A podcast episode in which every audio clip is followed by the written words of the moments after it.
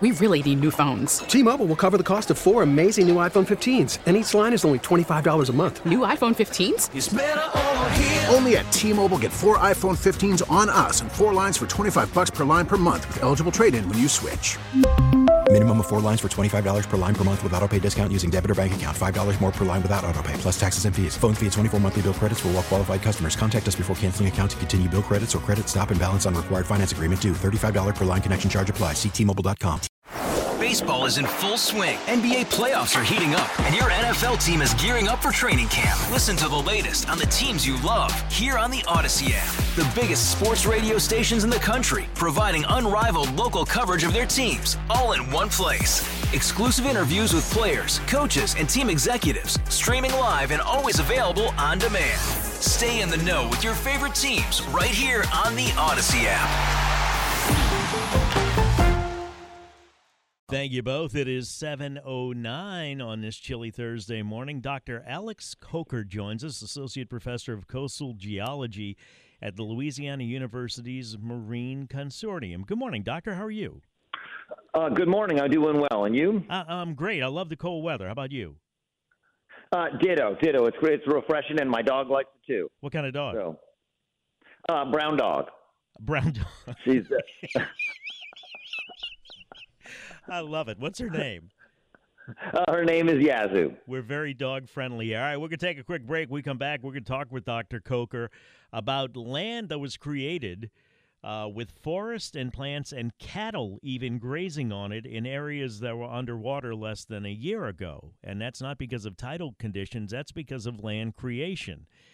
I think this could be huge for the uh, the coast of Louisiana in terms of protecting it and restoring it and protection from hurricanes. And we'll dig deep when we come back with Dr. Kolker. I'm Tommy Tucker. This is WWL.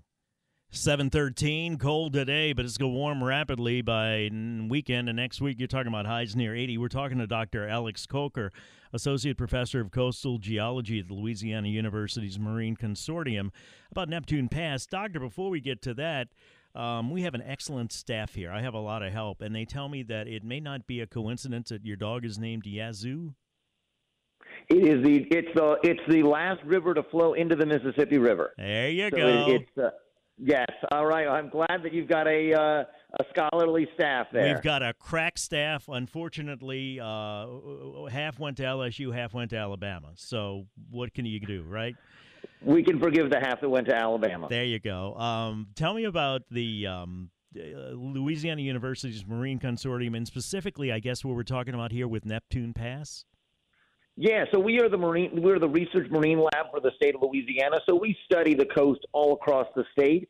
Um, and I've been working on Neptune Pass lately, which is a new crevasse, a new cut in the river that developed. It there was a small this is a cut that's about 75 50 miles southeast of New Orleans along the Mississippi River, kind of around Empire, and then on the other side of the river from Empire. So it flows into the onto the east side of the uh, Mississippi River Delta.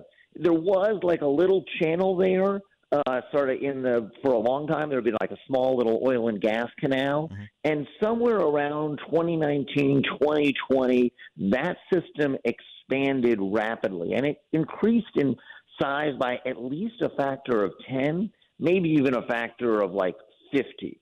Um, and so it went from just being this small little trickle to being a really large flow. And in the spring of this year, it carried like over 100,000 cubic feet of water for every, every second, which is which is pretty big. It was one of the you know one of the largest one of the larger outlets of the river at that point in time, and it's pretty much the largest new channel in the river to develop in most of our lifetimes. Um, it's we it's the largest new cut to have you know taken place in the river probably since like they dug the Wax Lake Delta in 1941 over on the Atchafalaya side. You know, I'm looking at the picture you took that Bob Marshall used in his article um, uh, on NOLA.com, and if you look at the renderings, if you will, of the proposed mid-Barataria sediment diversion, it amazes me how similar they are. One done by nature, though, and the other done uh, by a construction company, right? You know, this is yeah, this this system is is in many ways kind of similar to what we might expect out of the mid Barataria. The idea of the mid Barataria diversion is to restart the natural land building processes that built this system, to restart the building of, of natural deltas. And this is, is something like that with the kind of noticeable point that it might even be bigger mm-hmm. than the mid Barataria. You know, for me as a scientist, I often study these the small systems, saying that they're a good example of what might happen with a, a big sediment diversion. This system is is larger. The Corps has dialed it back a little bit. When we studied in the spring, it was like I said, over 100,000 cubic feet per second of water. Mm. The Corps dialed it back. They stabilized it, but it still carries a lot of flow. So yeah, it's of the size of what we might expect out of a big sediment diversion, um, and it's the same kind of processes at play. So you're talking about. Um, again, our crack staff tells me that forest plants, cattle grazing in areas that were underwater less than a year ago?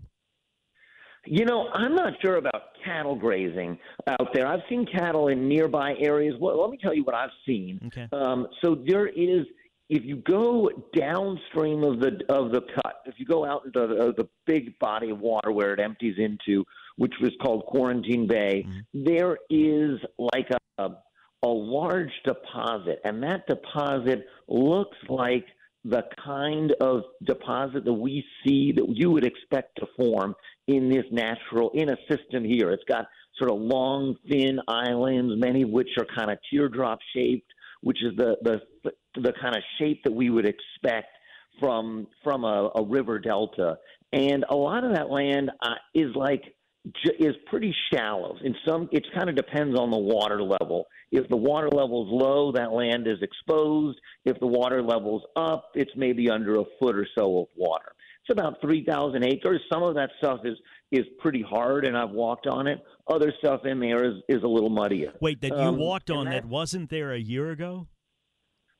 I walked. No, I, I, walked on it like it, we were out there just a couple weeks ago. No, but I'm so saying that that was, was, not there a year ago, and you're walking on it today. It, it, it, started forming about a year or two ago, so wow. it certainly wouldn't have been there three years ago. Okay. Um, if you look at the satellite images, you can see it in the satellite image in 2021 but it certainly wouldn't have been there three years ago. It might have been there last year. And I don't mean to get up caught uh, to get caught up in the minutia of you're walking on it or cattle grazing on it, but but here's the thing: um, there has been some controversy about the Mid Barataria sediment diversion, and when we come back, I, I just want to know if this could serve as um, just an example of of uh, like an experiment. Here we go. You, you wanted to know what would happen with the mid Barataria sediment diversion. Well, this is something that happened as a result of nature. And this is what we can tell you happened, both in terms of land creation and also, I understand, fisher people that uh, make their livelihood from from the seafood, and, and we love to eat it, and people count on that for their livelihood are very concerned about that. But what else have we learned from this Neptune Pass pouring into Quarantine Bay? And the big question I have that I ask every guest about this is and you can correct me if I'm wrong, are we talking about just to pick a, a, a, round number, whatever, that the fishermen had to go 10 miles out to get fish before, then after the land loss, they got to go five miles out now. And if we do this mid Barataria sediment diversion, does that mean then they're back to going where they did originally? And of course, the concern is for the greater good as well. We're talking with Dr. Alex Kolker, Associate Professor of Coastal Geology at the Louisiana Universities Marine Consortium if you can, go to NOLA.com and look up Bob Marshall's article, Neptune Pass is helping to build wetlands. Then look at an artist rendering of the Mid Barataria Sediment Diversion Project, and they're going to look pretty similar. Uh, 721, traffic now, WWL. 726, Tommy Tucker, WWL. Quickly back to Dr. Alex Kolker, Associate Professor of Coastal Geology at the Louisiana Universities Marine Consortium. We're talking about Neptune Pass and a crevasse that was opened because of a high river in 2019, correct so far, Doctor? Correct. Yes. And it, it and, and, and several other years of high river too. Okay, so. and it, and it could be maybe a prototype for what's planned with the mid Barataria sediment diversion. I asked you to look at the picture that he took and then contrast it with an artist's rendering of the mid Barataria uh, sediment diversion project, and they look pretty similar to me. So, can you look at this, doctor, as a I hate to call it a dry run, but because uh, it's anything but, but could this be a a sample maybe or an indicator of what would happen with the uh, mid-Barataria sediment diversion? You know, it's certainly a great study site, and and that's part of the reason that we're out there is we want to understand how this how this system works and and, and the way that we build land in Louisiana. So this is certainly an example of, of some of the kinds of things we might be able to expect. And yeah, absolutely. Part of the reason we're out there is that we want to understand how river deltas build land, the shapes, the amount, um, and so it certainly is something that can help us inform, you know, what might happen with the Mid Barataria or other diversions in Louisiana. And let me be clear, and correct me if I'm wrong. As a scientist, you're not trying to tell a nice story here or a nice narrative. You're challenging yourself throughout this process to disprove that it is a dry run or um, uh, an example of what the mid Barataria diversion could prove. Correct? You're not looking. You, you don't want to prove one thing or the we, other. You look, we're not, we're not advocates going of, on. Right. We're, we're not we're not advocates, right? We're not we're not we're not trying to you know to advocate one thing or the other should happen with with Neptune Pass. We're trying to understand the system, and so we're trying to quantify how much land is being built, how that relates to the amount of land that might have come just from the channel. So we're interested in the scientific processes, and, and we'll leave it up to other people to advocate. My my one thought is that those people, whatever they're advocating for, or against it, or for it, would be will do a better job if they understand just the basic facts and the basic information. And part of so the scientific people, part of the scientific yeah. method is to prove as well as disprove. So you look at it from both sides. Was the point I'm trying to make? Yeah, yeah. I mean, the, the classic science theory is you try and disprove hypotheses, and you're you're left with the one that, that you have the most difficult time disproving. So let's talk about um, one of the and and we'll have to talk about seafood another time. But one of the objections that has been brought up with the mid Barataria sediment diversion was that it would take 50 years to build land. Now this is not 50 years. So and another thing is about the level of the the land that's built, et cetera this would seem to indicate that it can happen more quickly than 50 years and that the land is above sea level or higher than some would say it might be with the sediment diversion project. Yeah, so so yeah, so this, so this we've seen somewhere in the nature of 3,000 acres of shallow of either of shallow, you know, of shallow land. Um, sometimes that stuff is above ground. Sometimes it's it's below. Sometimes it's above water. Sometimes it's below water. But we've seen a deposit that's something close to a th- to three thousand uh, acres, and that's yeah, that's that deposit's formed in the you know the last couple of years.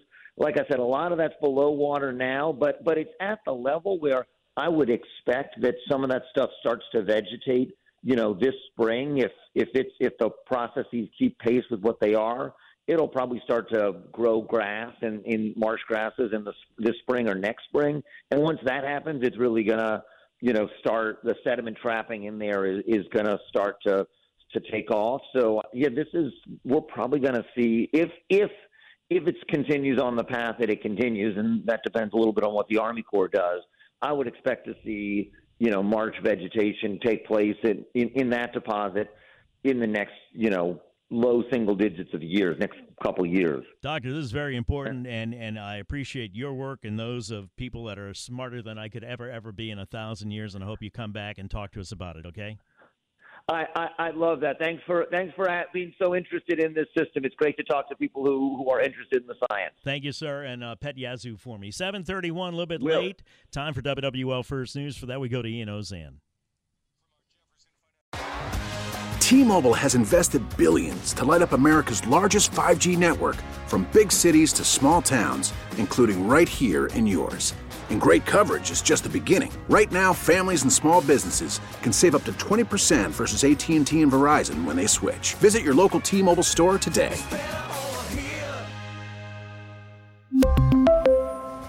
Plan savings with three lines of T-Mobile Essentials versus comparable available plans. Plan features and taxes and fees may vary. Hey, Rob Bradford here. I have set out on a mission with my good friends at FanDuel to prove what I have known for some time baseball isn't boring. Now I have a daily podcast to prove it with some of the most notable people in the baseball world, screaming baseball isn't boring from the mountaintops or at least agreeing to come on our show. Players, managers, GMs, and yes, even the commissioner of baseball, Rob Manfred. It has been a constant wave of baseball's most powerful voices. So join the revolution, subscribe, and soak in Baseball Isn't Boring. Listen on your Odyssey app or wherever you get your podcast. You'll be glad you did.